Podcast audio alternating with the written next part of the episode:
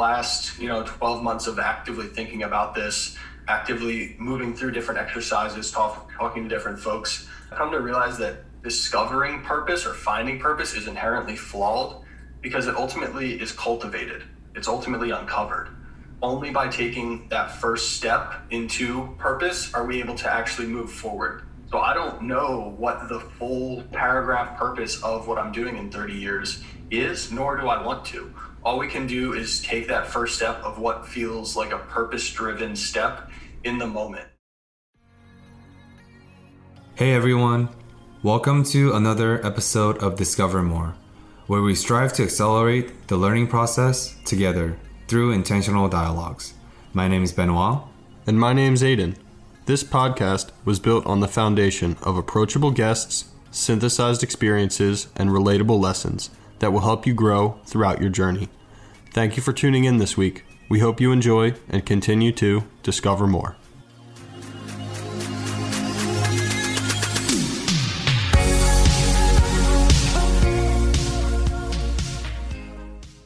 Good morning, everyone.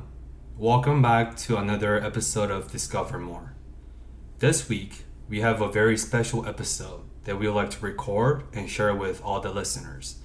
We are approaching end of the year, and before entering to the new year of 2022, I think it's very important for us to establish our individual and collective intention for the new year to come, because actions and beliefs start with intention. On that sense, Aiden, one of our very, very intentional and pillars of our podcast is intentionality.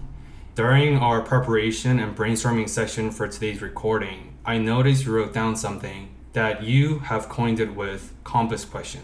So let's start this recording with the intention because we're going to the new year with the intention.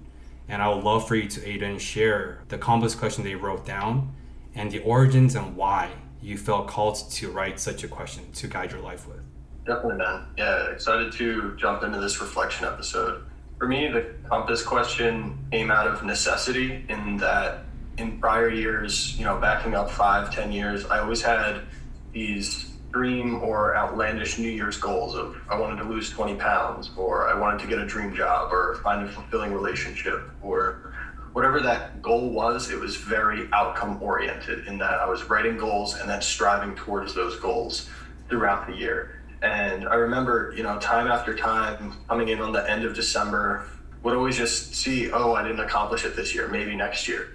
Right. So that maybe next year idea was really the thing that sparked this compass question idea.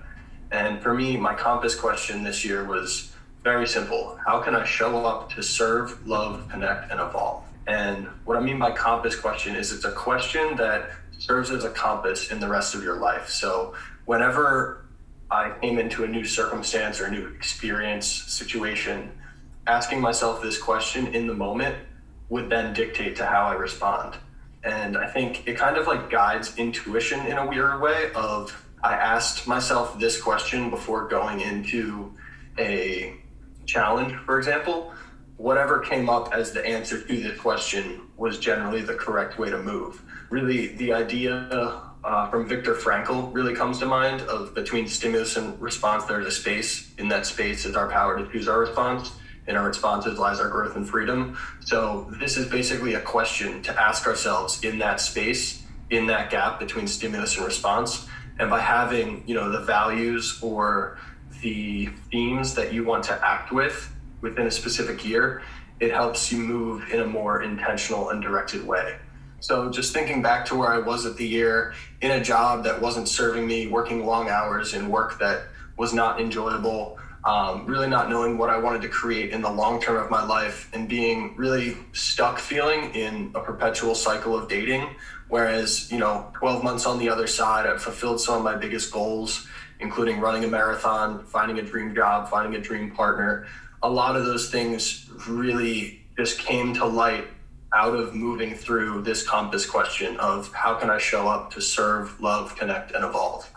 Yeah, that's amazing, man. I just want to take a moment and deliberately repeat the question.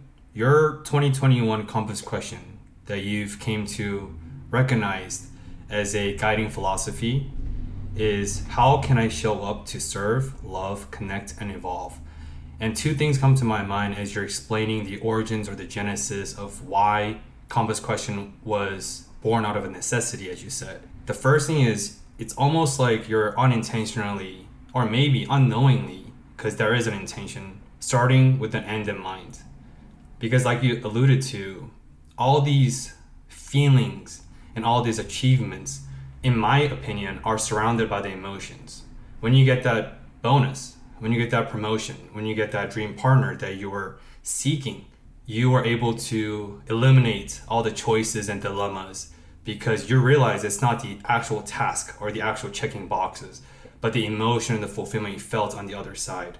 So to me, it sounds like you're starting with the end in mind by eliminating a lot of choices, by eliminating a lot of dilemmas, by just honing in on what matters. Oh, what sort of emotions am I going to feel on the other side?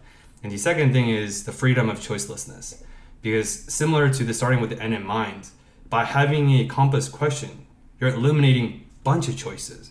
Because we know how we show up day to day is very much predicated on how we feel at that specific moment or what sort of experiences we're going through at those periods of our lives. But by having a compass question, rather than having goals or even intentions or aspirations or a task, you are eliminating a lot of choices of doing by focusing on the being. And so I just want to repeat that your compass question remind me, reminded me of the importance and the intention of starting with the end in mind. What matters at the end of the day? Is it the promotion? Is it the actual tangible process? Or is it how I'm feeling on the other side? And the freedom of choicelessness by eliminating choices that could take away from your resource, your energy, your emotions. And that's a really, really powerful way. And I definitely feel like it's not it's nothing new because what you've shared, the connections, the love, the service, are something that we both embody for the past few years. But I definitely haven't seen anyone who are able to articulate that philosophy in a very simplistic and very succinct manner. So I do appreciate sharing this with everyone. Thank you, man. And I'm really glad you brought in that freedom of choicelessness idea because I think that's a really important idea to highlight. You know, I think minimalism is really coming into the conversation now of, you know, if you have less things in your house, there's less things to choose from, or uh, a smaller space generally provides a clearer environment to make decisions in, right? Less clutter, less physical clutter than less mental clutter is kind of like that minimalism ideology. And really the freedom of choicelessness I guess, illustrates that exactly of sometimes when we don't have a choice, there is a freedom in that element. And I think, you know, in today's day and age of having social media, you know, we have choices of essentially anything in life, what we want to watch on Netflix, who we want to date on any of those dating apps, but really looking into how we can streamline our decision making process is a big way that this compass question came in of I wanted to make decisions easier going forward and more aligned, right? There's a saying I've been riffing on this year of if it's aligned, it's easy, you know, and I can beautifully see that in your past six months of grad school or four months. Um, not that it's easy. I've known you've gone through tremendous challenge and hard work through this past year, but anytime I talk to you about it, it seemed to have like an ease in the way you were talking about it because it was so aligned, right? And that's really the choice reveals itself when it's most aligned. I think that speaks to our episode of Joshua that choices are illusions. Why are they illusions? Because when you become so clear about what choice you must do, every other alternatives are just illusions. And but that requires being really honed into what matters. In this case, your compass question. And speaking of the power and the freedom of choicelessness, uh, since one of our intentions for this episode is to for us collectively sit down together and honor and celebrate some of the moments, some of the experiences many pain teachers and celebrations have gone through. Um, so I definitely do want to brag and celebrate some of my achievements uh, that's related to this freedom of choicelessness. So for this semester at USC, I, I finished my first semester with a 4.0 GPA. It was the first time I received 4.0 on a grad school level. And I share that because during my previous grad studies at University of Pennsylvania, I had a 3.7 GPA. But the difference is I, I want everyone to focus not on the GPA per se, but the approach I took. Because when I was at Penn, I viewed GPA as the end goal and learning as a byproduct. I cared more about the tangible numeric number that I get to write on my resume rather than the actual experiences and the encompassing learning opportunities I are given in that program. And I actually did worse academically in terms of GPA points. Whereas this time around, four years later, on the other side, through maturity, through experiences, I learned to prioritize what truly matters. So this time around, I told myself, even before the school started, that this time I'm going to do the work.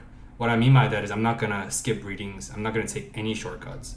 I'm going to view learning as the end goal, period. And GPA is the byproduct of my opportunities and my effort. And lo, you know, lo and behold, 15 weeks later, on the other side, I found out that I got 4.0 last week, uh, two weeks after my semester ended. And I told myself, wow, this is the first time academically in undergrad or grad school where I took no shortcuts. I did every single reading every single week, which were very consuming, of course. But thinking back, I realized, wow, that was actually easy because I didn't have to choose between learning or GPA. I didn't have to choose between readings or writing assignments. I didn't have to choose between my social life or work. I simply viewed my container of grad school as I'm here to learn. I'm here to become as competent of a clinician as I possibly can, and the rest is just noise.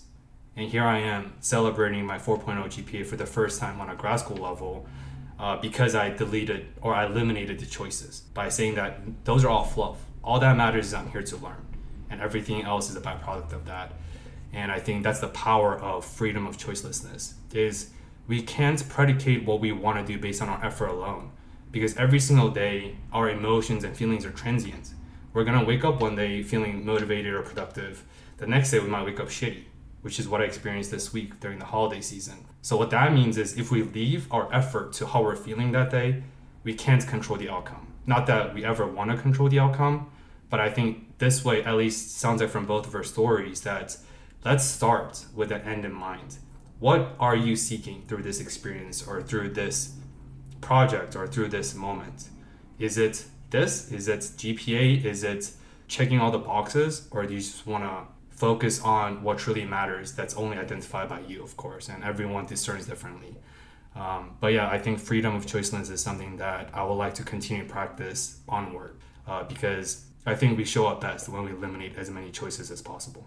Yeah, well, first and foremost, congrats on the 4.0. I know you've been working very hard throughout this semester, so it's awesome to see that work pay off on the other side. And I'd love to kind of zoom in there a little bit and maybe see a little bit more tangibly as to what seeking learning looks more like. You know, I know you articulated that it's kind of anything else besides learning is noise, but I think it's a really interesting illustration of an idea that I've been thinking a lot about this year, and that is the refinement process. Um, I have an aunt who's really dear to my heart. She's 95. Her name's Aunt Grace. Worked at Esalen for years, meditation teacher. And her whole philosophy is life is a refinement process. Every opportunity or every challenge we see is an opportunity to further refine the lessons that we've learned previously, right? Like before we hopped on the mic, we were saying, why do we always forget those lessons? But I think that's a opportunity as a refinement process to, you know, remember more and more or have the space in between forgetting become less and less or be able to refine the approach into a better and better way, which to your point around between Penn and USC of seeking the GPA or seeking the learning, you've refined your approach to academia, your approach to learning, your approach to becoming a great clinician. What do you think are some of the big differences in the way that you approached the GPA focused Penn experience and the learning at USC experience? Yeah, great question. And you are right on because I think if you were to boil down everything I said, it is refinement process. I refined my perspective how what sort of approach I want to take this time around 4 years later on the other side. So more tangibly, for example, when I was at Penn, I viewed each assignment, like writing assignment with like 10 15 pages of empirical evidence, super academic dense writing. Like these aren't free writings. We're not journaling for 10 pages. It's very very evidence based. So anytime I had a deadline or deliverables for you private sector people, I felt anxiety. I felt stress I was oh God, there goes my next 16, 18, 24 hours. You know, slaving away at writing this project. Even though I don't really care about the project, I just want to get a good grade. This time around, I experienced no stress.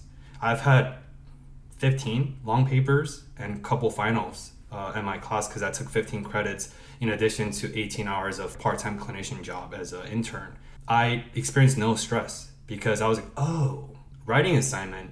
The purpose of that is what? For me to reflect everything I've learned so far, whether it's theories, whether it's neurobiology, whether it's techniques or interventions. It's simply an opportunity for me to show off what I've learned by being graded by the faculty member. So why is there stress in that? It's a like it's like this conversation almost. It's an opportunity and a space for me to celebrate what I've gone through by writing about what I've learned. Likewise, when, whenever there were finals around, I remember feeling balls and balls of anxiety around my peers because you know when that anxiety is so dense and moist, you can almost feel other people's stress. But then I realized, oh, I don't, I'm not really stressed by any of these finals because once again, it's an opportunity for me to show off what I've learned. And this reminds me of May, uh, Floyd Mayweather, what he said before his fight with Pacquiao. Uh, one of his best friends, who also used to be a journalist, asked him, all right, he walked in on Mayweather's championship fight like a few years ago, and he saw Mayweather had his legs up and just watching TV and this was like 30 minutes before the grand championship. And his friend asked Mayweather, "Aren't you stressed, man? Don't you gotta stretch? Don't you gotta work out? Don't you gotta prepare?" And Mayweather didn't even move his legs. He kept leaning back, smoking, I think, a cigar, watching TV, and he told his friends, "What am I preparing for? Everything that needs to be done is already done. This is simply a moment for me to show off how far I've come. If I lose, that means I didn't prepare enough. If I win, that means I prepared enough." There is nothing for me to choose at this moment. It's just the moment. It's here. And that's freedom of choicelessness. Is you don't have to do anything because everything's already been done within your capacity. For me, USC this time around, that's how I viewed my entire semester. And of course, there's stress because stress is inherent to life. And writing all these papers and reading like 250 pages of scientific journals every week wasn't easy. But because of the work, I didn't have to worry about the projects they're writing because those are simply opportunities for me to reflect and celebrate how much I've learned as a student. Yeah, that's a really good point. I think really focusing in on the learning itself rather than the outcome of the learning is a profound approach that can be applied in academia, but then, you know, any other kind of circumstance as well, learning for almost the sake of the joy of learning. Um, and it definitely makes me curious as to your first clinical field placement. Did you apply that same lens to your day-to-day work within the field placement? Yeah. Um, before answering that question, I just wanted to say briefly that, like I said, the refinement process of the approach I took this time around is very much related to my end goal, which is to become a very competent clinician in the mental health space. So I knew that my GPA has no relevance to who I am as a clinician. So that's why I didn't have any choice but to focus on learning because learning dictates how much influence and how much help I can offer to my patients and clients. So, similarly, with my clinical field placement, it's a very specific and more niche because it's forensic clinical space versus the typical clinical space that people perceive mental health as. Uh, so, I can't really go into the specifics because I am an appointee of the court, and everything and anything I say can be subpoenaed and used against me on trial for my clients and for my patients. But what I will speak on is that dealing with humans, it's even more of the idea that I just alluded to that there's even less control that I could exert. At least with learning, the outcome is a reflection of my efforts. Like how much effort I dive into learning in terms of reading, in terms of annotating my reading, in terms of integrating my readings is very much different than how I'm trying to assist and help my patients and clients. It's bi-directional because it's not just about how much effort I'm giving within the container of a therapy space with me and my patients, but it's more about what are they getting in from this container of space and what they feel, how they feel, and what they receive is none of that is predicated or influenced by me because I can't change or influence other people's behaviors. I just can't. That's not what we do as clinicians. Uh, so, in that sense, my approach is okay, I'm just going to try my best with the clinical toolkits and the interventions and the evidence based therapeutic practices that I have within my disposal.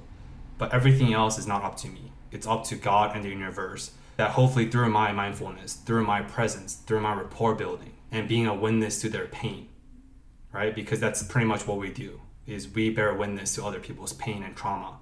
The rest is up to the universe and God. I've done my job is bringing who I am and the best I possibly can as a clinician in that space to sit with those pain is what I'm here for. But the rest isn't up to me. So once again, it eliminates a lot of my choices because I'm not worried about, oh, did I show up? Oh, was that how was the efficacy of my therapy sessions? How did it go? I'm not thinking about any of that. Is I brought myself and I was there in the space with them by doing what I possibly can. But the outcome isn't in my control. Just like GPA or the outcome of GPA isn't within my control. I'm just focused on learning and the rest is up to the professors. Definitely. Yeah, I think the idea of detachment really comes up for me throughout that story of kind of showing up, doing the best you can, but detaching from the outcome of what that is. And that both applies to this clinical field placement as well as the GPA. Um, and that really reminds me of numerous conversations that we've had throughout the time with Discover More.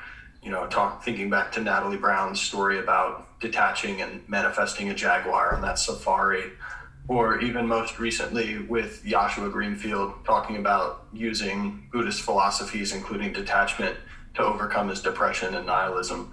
Um, so, really, detachment is one that I've been thinking a lot about, of really just trying to focus on the process. Um, in a weird way, the compass question is a practice of detachment because it's focusing on how can I show up. All that matters is the practice, the process. Thinking back to January, I couldn't have even imagined the outcome that this past year has resulted in. It sounds like you feel pretty similarly. And really focusing on that process. You know, that's something that we've been shouting from the rooftops on Discover More since day one is trust the process, detach from the outcome, which it sounds like is the same ethos running through both of our shared stories, just manifesting in slightly different ways this time around. Yeah, and I, I'm fearful that we'll be get sued by the 76ers for stealing their slogan of trust the process so much. We've definitely abused that slogan many, many times and intention many times on this show, but that's our belief. Uh, I just want to share something very high level and brief uh, because I am still in the process of integrating whatever lessons I must learn through this experience. So, uh, this was the toughest holiday season for me within the last decade. My parents flew in from Pittsburgh to LA to visit me and my sister and my girlfriend Becky. And through a lot of complex situations and circumstances, my dad and I had the biggest fight in our lives. And for the first time in my in my childhood, adolescence, and adulthood, we came to a stagnant point. And we both have decided that we will not speak to each other indefinitely. And for those people who don't know me very well, one of my most treasured pillars is family, period. And that's because of my ethnicity as a Korean American, and that's because of the way I was brought up. And obviously, Asian culture tend to focus a lot on family, and it's just honoring that tradition.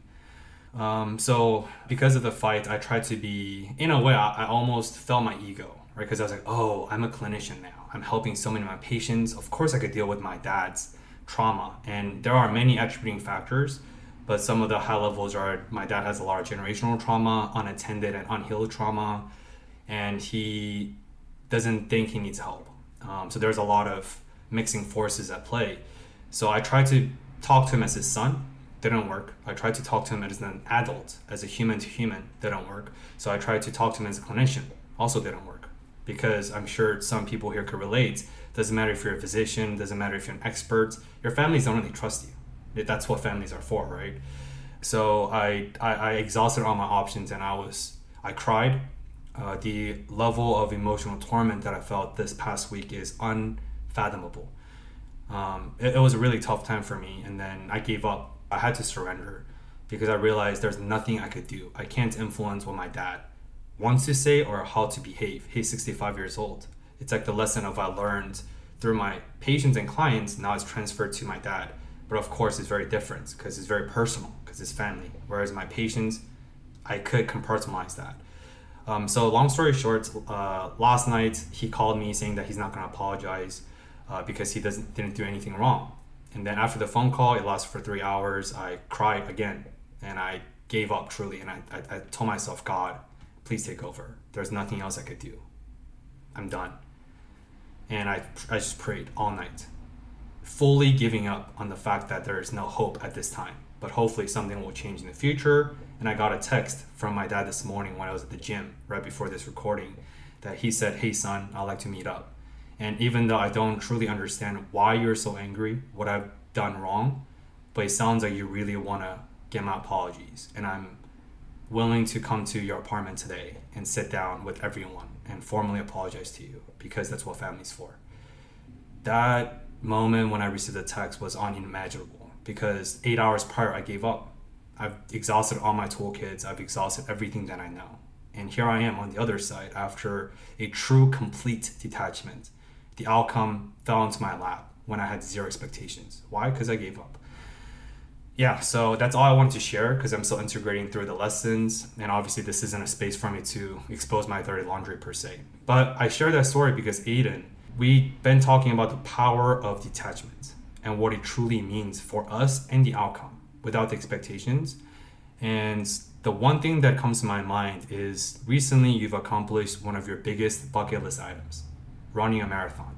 And I would love for you to walk us through the tangibles and the intangibles of the approach you took, the detachment process that you told me about, and just overall, how was that for you and why did you do it?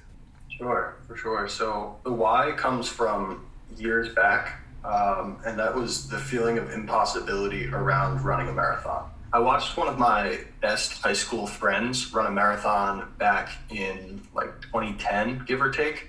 And I remember watching him cross the line you know, drenched in sweat, limping across, barely being able to breathe, and me, you know, sitting on the sideline, overweight and insecure, really just not being able to comprehend ever having the potential of doing that.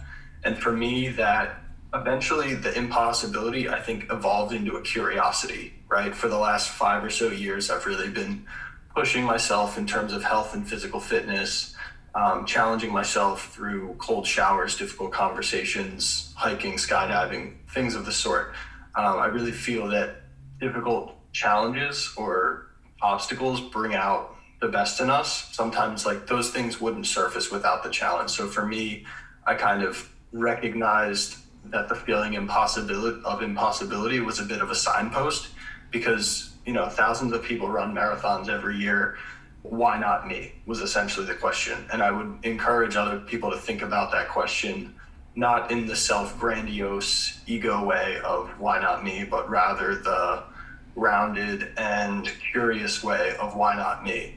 You know why not me in terms of losing 20 pounds or why not me in terms of winning a job and finding the dream job right? So that curiosity of me of running the marathon really was the thing that initially sparked that desire and then weird little reminders just continued to come up. Um, one was a dinner that we had with friend and Discover More guest Matthias. Uh, he's a long-term endurance athlete. Recently ran a triathlon.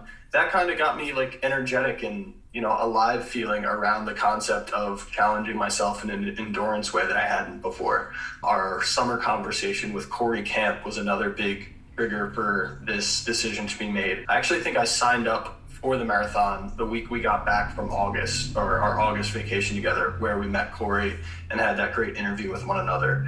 Um, so really, it was little signs across the year, just saying, "Hey, why not run a marathon this year?" And really had that all-in feeling around, "I want to do this. I can do this, and it will be beneficial for me. I think that last one is an interesting is an interesting question that I had around it because for the longest time I was worried about getting injured, right? I didn't want to sacrifice my long-term health for reaching this one-term milestone. So that demanded research, conversations, appropriate training.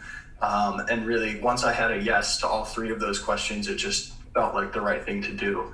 Uh, in terms of the training as a whole, I really just approached it with that detached mindset.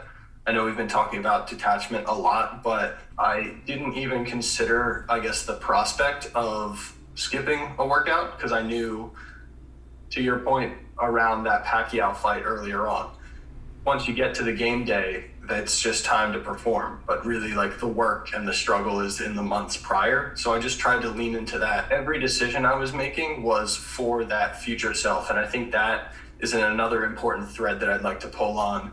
It's you're either healing or stealing from your future self, right? We're either looking out for that person two days from now, a month from now, a year from now, or we're stealing from them, whether that's stealing their health, stealing their happiness, stealing their well beings or relationships. And I realized that any long run that I missed, I'd be paying for it three months down the road at marathon time.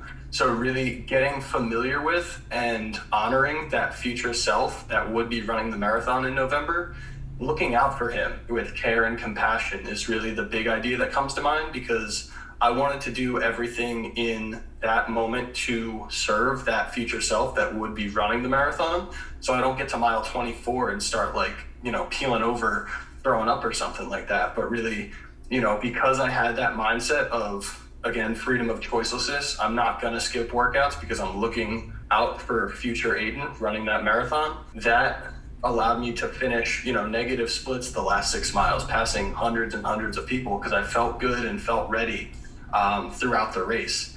And even, I guess, the one last idea that I want to mention around both the training itself and the race in general was a lesson that I learned from a coach I worked with this year, Mike Idala. And his idea is just simply expect nothing, experience everything. So going into a long run, instead of having expectations around what do I want my splits to look like? What route do I want to take? What shoes should I wear? It was really just experiencing as much as possible. And I think removing any expectations from what a long run would look like, what a training block would look like, or even what the marathon itself would look like really allowed me to lean into the experience as a whole and have a really fulfilling and positive relationship it's through all of it. Yeah, I think that story perfectly threads in both the lessons of freedom of choicelessness and starting with the end in mind.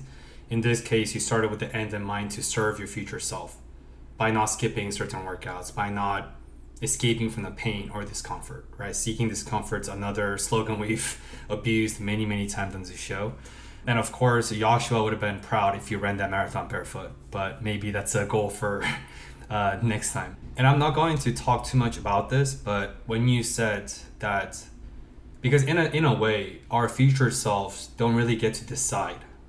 They get what they get based on the accumulations and repetition of what we do. What I mean by that is, I had this recognition when I was really, really high a few months ago.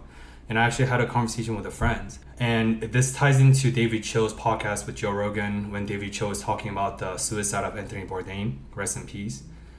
And suicide prevention is my specialty, and that is what I'm going for, which is psychedelic medicine as a, a psychotherapist. Um, some trigger warnings. And I remember in that episode, David Choe was in tears because him and Anthony Bourdain are best friends, and he told Joe Rogan that Anthony murdered himself. That Anthony murdered himself. And um, suicide is extremely, extremely vulnerable and sensitive topic. And of course, I, as a veteran, it's a topic that's very close to my heart. And of course, that's a very, very bold and insensitive statement that made my David Choe. But I think if you know the context, it makes sense. Because on a more simple level, the pain is maximum. Although pain is subjective, it is always maximum to the individual experiencing the pain, period. So, what that means is, at the moment of pain, just like when I was going through my dad, this was the first time I didn't short circuit my pain. I didn't try to think my way out of it. I just sat through the pain and then I thought about it.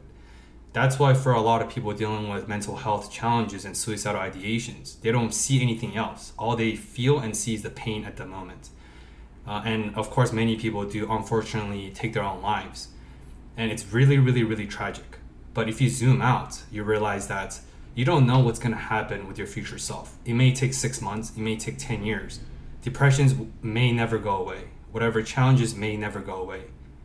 But we don't know what we don't know.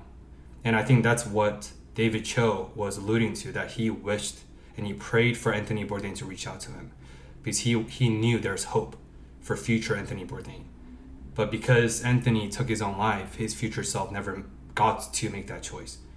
There is no choice because once again, future selves get what they get based on the accumulations and repetition of what we do every single day. Um, and I share that because that's what I sense through a story on a, on a more micro level. Uh, because, as you say, you're 100% right. We can either heal or steal from our future selves. In a sense, we do have this divine godly power because every single waking moment, we are constantly deciding and dictating the fate of our future selves. And that's why I think your approach was so powerful, Aiden, because once again, it came down to your compass question of what am I here to do? Oh, I'm here to serve future Aiden through this experience of a marathon. I really, really want to focus on that is that our futures never have a choice. That's how we need to make the decision for them by honoring our future. To your point, definitely a tragedy that a lot of folks, Anthony Bourdain included, kind of get to that period of hopelessness where there may be hope that other people see, but you know the darkness can become consuming. So definitely thoughts and prayers going out to anyone dealing with anything like that. Uh, I know suicide prevention is definitely close to your heart and part of your long-term plan.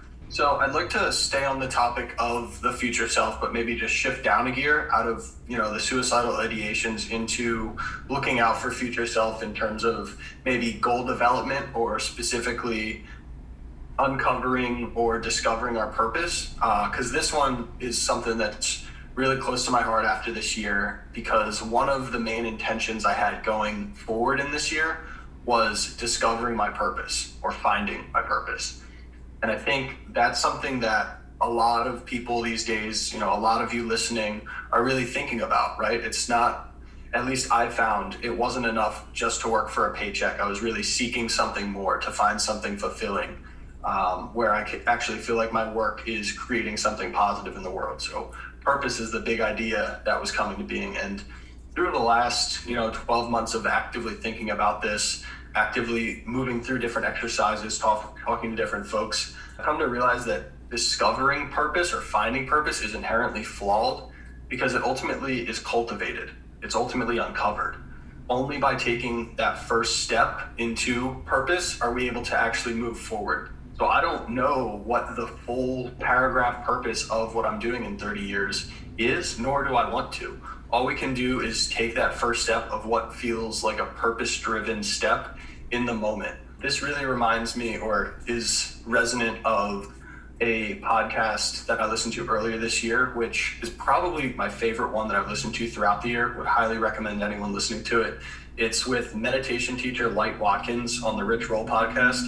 And he has this one this one one liner. Well, he has several one liners, but this one struck really differently. And it's the next steps aren't revealed until you take the first one.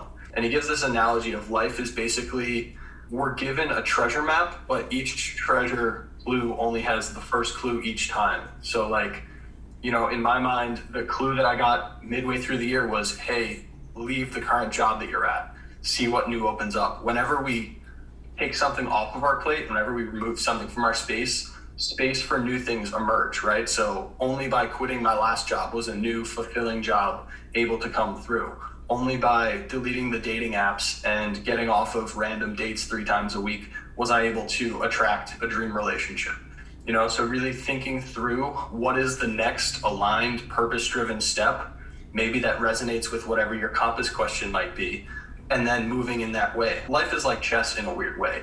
You don't know what 10 moves away is going to look like. You only know what the present moment step is. And each time we can take that next step with intention, with alignment, and ultimately with love. That's generally what I found is the most healthy way uh, to move forward. Wait, so you're saying that purpose doesn't just magically fall into our laps? We can't just meditate all day for 40 hours every single day and just hoping that our purpose will just magically appear on our doorstep. As much as i would like to say yes. I mean and maybe some people their purpose is meditation. You know i think there's some people out there that whether it's meditating to serve other people teaching others to meditate there's definitely elements of that can serve purpose. And purpose doesn't need to be i'm glad you brought this up purpose doesn't need to be some grandiose saving the world kind of situation purpose can be something as simple as walking your dog or taking care of a loved one or taking out your neighbor for cycling. Like it doesn't fucking matter what your purpose is. It doesn't need to be this big grandiose thing, but really just something that you feel purposeful for is healthy in all respects of the word and not just healthy, but also fun. Like I just enjoy this life experience a hell of a lot more moving with purpose than moving with any other intention out there. Yeah. At the end of the day, we are nothing but just floating stardust in infinitely expansive galaxy. So that's why we obviously both subscribe to the idea that life is meaningless. But it's empowering for us because we get to choose the lens we get to view our world through. And I think that's what empowerment and purpose is. And speaking of purpose, Aiden, I know you've done many first steps purposefully this year, but one thing that really shines through many of your ventures and projects and incremental purposeful steps is you doubling down on creativity and writing. And I know that because I know you very well. And every time you write, every time you express your ideals, your philosophy, your beliefs, your lessons, whatever you're going through day to day, month to month, you come alive when you download and offload those into paper and expressing what you want to express through a written format Whereas for me, I gravitate more towards verbal and auditory formats. Um, and I've seen you come alive. Doesn't matter the how hard life is slamming at you at that moment. Doesn't matter how much obstacle or adversity life is slapping you with, even when you're unprepared. When you write, you come alive. And I'd love to focus and zoom in on that for a bit and walk us through what about writing that really calls you on it uh, because I do believe, like what Kitty said, right? Everyone's an artist. The creative is healing for everyone, and I do believe that everyone is a writer, which I didn't before. But there is still such thing as preference, right? Um, so on that sense, I feel like you gravitate more towards writing. But what about writing that called you, and that you feel so alive and healed through this expressive form of writing? Yeah, really good question, and I'm really glad you mentioned Kitty because that's ultimately where a lot of these ideas came from. So, you know, first and foremost, immense gratitude to Kitty for introducing us to some of these ideas. But then also, it kind of just sparked a curiosity. You know, writing always felt good. It was helpful to both reflect and create, but I never really thought about the intention behind it. I never really considered can writing be healing? Can writing inspire growth and all sorts of good stuff. You know, in the ethos of writing, I've been exploring a lot of my past journals for the past year. Um, from January to April, I wrote morning pages for 10 minutes every morning, which is basically just stream of consciousness, whatever comes out. You know, if you're writing, I don't know what to write about, but it's cold and I'm tired and I'm going to have this for breakfast, it's still the practice of moving the pen or typing the keys a practice that completely changed my life and would really recommend to anyone thinking about toeing into the writing side, discovering their voice, anything of that sort. Um, but one of the lines that I came across that really struck me that I wrote was See, writing is a creative expression, one of the most healing processes in the world. The act of writing allows for simultaneous reflection and creation, the combination of logic and art. And for me, someone that's very analytical in the day to day, I think it's important to find a vehicle to express that creative urge. You know, we're all creative beings. A big idea from our interview with Kitty, allowing that creativity to come out in whatever form it wants to, I think is a really important element of the life process. Maybe writing isn't your cup of tea, maybe it's drawing, maybe it's like making playlists. That's a weird element of creativity that I personally love, just stringing songs together um, or even playing music. You know, I just think having an outlet for creativity, whether that's writing or anything else, is super important. And the thing about writing that I, or any creative pursuit for that matter, is the fact that there's no way to do it wrong. Right. I think for someone that's very type A and achievement oriented like myself, um, you know, I stuck with math because there's a right answer, there's a right way of doing things and you know the perfectionist in me is definitely sometimes hesitant to put things out that isn't perfect that i didn't review a million times. But especially when you're like playing music or writing in the moment there's no wrong way to do it. But it's the practice of putting it out anyway moving through the discomfort of it not being perfect. And that practice has been super super helpful in relating to myself better loving myself better all of those types of things because there's no right way to do it. It's just whatever flows out, flows out. You know, with writing, you can go back and edit and make it all tight and pretty and precise. But ultimately sharing your voice, sharing your creative pursuit, for me has been one of the most healing processes that I've found in this past year. Yeah, through your story, I sense a grand theme of liberations. Uh, because whether you're an accountant or financial analyst like yourself, or writer, artist, musicians, whatever areas of life you work at or work as, we are always evaluated by metrics, job performance, deliverables. The list goes on and on, right? We're always being evaluated, and we don't really have a space where it's absolutely judgment free. There are no metrics. There isn't any panel of judge telling us, oh, here's your performance, here's how well you did, or shitty you were. Go back, try again. There are no noises. There are no such judge. There is no such panel. When you write for you or any other forms of expression, like you said, it's a sacred space. It's a sanctuary almost. Because there is no room for others. There is no room for ego. The only person judging is you. That's why, because I sense that detachment once again, right? But more importantly than detachment is that we have to recognize that we need to create these spaces because capitalism and the United States aren't going to grant us these spaces. You going to ask for your boss? Hey, can I have a 30 minute meditation break? Or can I take a 30 minute break to work on my creativity, which also indirectly and directly benefits our performance? That's another topic, right? Um, that's why, like you said, similar to purpose, it's not gonna knock on our door and say, "Hey, your purpose is here. Open the gift bag." Like you have to cultivate it, just like you have to cultivate balance, which is what we talked about last year. Balance isn't found; you have to create balance. Here, I sense that you have to create space that liberate yourself from all these metrics and all these judgments, because we get judged plenty as it is, and we're always gonna get judged. So why not, like you said, why not me? why not create a space that no one has any power over me except myself? Definitely. And I think a thread I'd like to pull on there is that, you know, by looking out for yourself through creative pursuits, through finding flow, similar to ideas we talked about with Corey, performance ability to meet those metrics, ability to perform to those deadlines and deliverables skyrockets, right? Um, in the book, the Art of the Impossible, one of my favorite reads from this past year. Uh, he talks about the CEO of Patagonia and how he allows all of the employees to go out for a two to four, two o'clock in the afternoon to four o'clock surfing break. Because when they go surfing, they get into flow. They get back into their bodies, start thinking more logically, processing faster, and having a good time. So when employees come back to work at 3:34 after surfing with their friends for the last two hours, they're more productive. They're more enthusiastic about the deliverables. They're able to collaborate at higher levels. Um, and I think thinking through that example in my life, I can exponentially say that as well. Of by digging deeper into you know what my motivations are, what a lot of these deeper questions are. I got a job at a company I'd never dreamed of working at.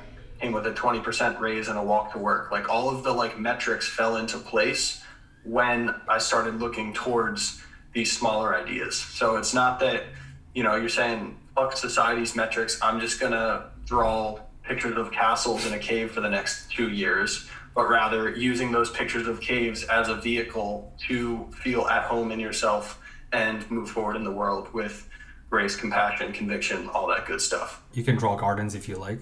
Yeah, gardens too. You know, I mean, whatever creativity is moving through you. You know, as we're coming up towards the end, still some things to talk through. I'd really love to bring the mic back to you and see if there's any big lessons or ideas that you found most resonant. You know, I think we've talked a lot through detachment, the freedom of choicelessness, uh, reshifting towards, you know, the joy of learning. But, you know, as we're moving into the new year, of 2022. I was wondering if you had any final words of wisdom, either to listeners or about your own experience.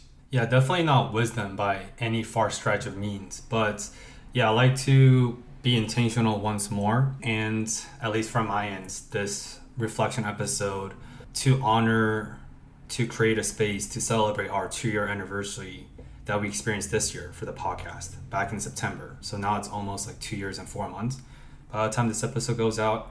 Because what I what I realize is what I accomplished professionally, career wise, I used to attach purpose to my job. That's why I left private sector. That's why I came to nonprofit. That's why I'm pursuing my aspiration as a future licensed psychotherapist. But what I realized, especially through my fight with that this week, is that none of those really matter. Um, whether I get 4.0, whether I get 2.5, whether I'm a competent clinician or not, people don't care. It's just all those experiences only matter within the container of my experiences. Like I said, we're all just a bunch of individual dots navigating our lives collectively in this finite time on this earth. So I don't like I think reflecting back on this year, although I did start to, you know, celebrate some of my successes career wise this semester, what the big lessons that really come to my mind, which is why I talked about the two year celebration of the podcast, is I'm more and more as I get older, proud and fulfilled by these intangible measures, such as celebrating our two year milestone with the podcast. When we first started the podcast, nobody believed in us. We didn't even know what the fuck we were doing. We're just like, oh, we like to talk. Let's record it and upload, see what happens. And now we're approaching our two and a half year mark.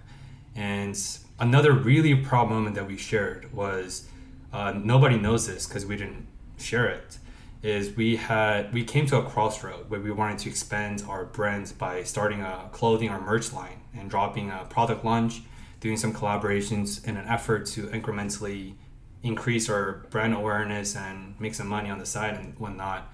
And we had a numerous conversations about it. And i'm really really proud of how i showed up and how you showed up uh, in light of my responses. And once again shout out to joshua who taught me that the power of resonance is that when you're not resonating with someone or something, you're gonna feel agitated. You're gonna feel misaligned. And I felt that with the clothing launch because I didn't have enough power of why to pursue it, aside from another bragging right, at least for me, and make some extra cash. Um, so when we talked about it, we decided, at, at least as of now, at this time in our lives, never say never, but at this time in our lives, uh, it's better for us to double down on the pursuits that we already have and refine our toolkits and what we're already working on rather than splitting our thin ends and trying to embark on another project just for the sake of.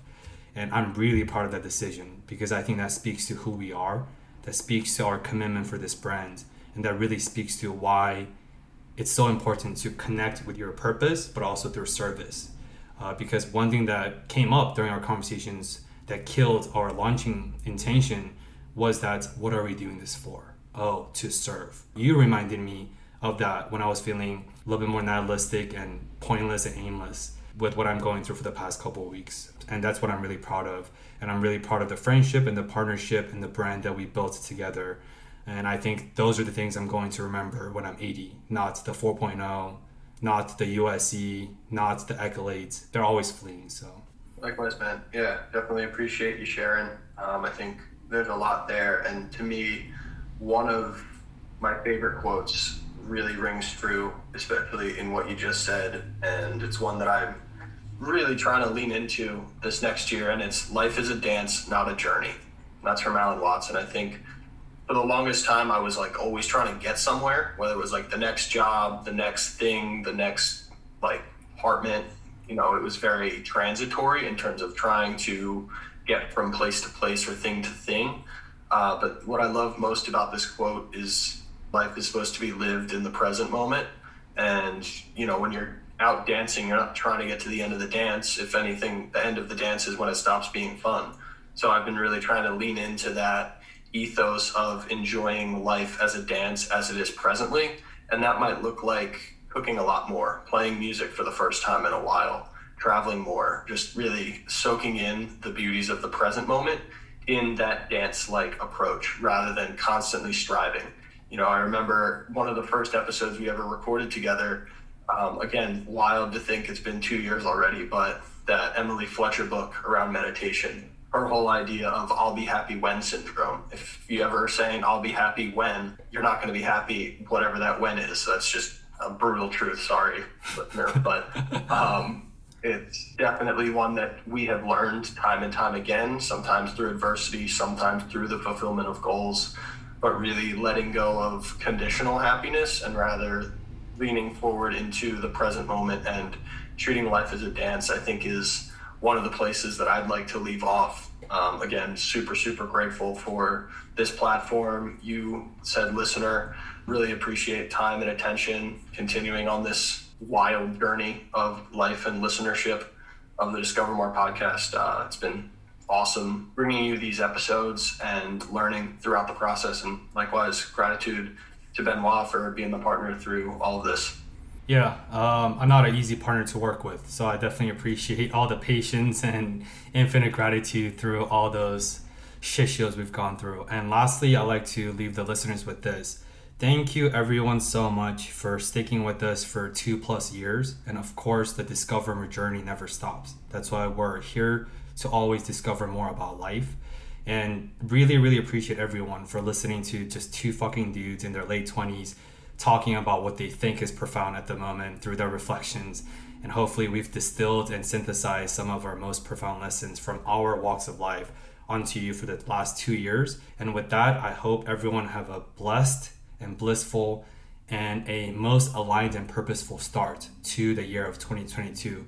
Because guess what? Pain teacher never stops. Life's a shit show. So all we can do is all we can do. And thank you to everyone who's been listening with us. Bye. Thank you for listening to another episode of Discover More. We release a new episode every Monday on Spotify and Apple Podcasts, and would really appreciate if you have subscribed and shared this with your friends. We hope you enjoyed this episode and join us next week in the journey of discovering more through intentional dialogues.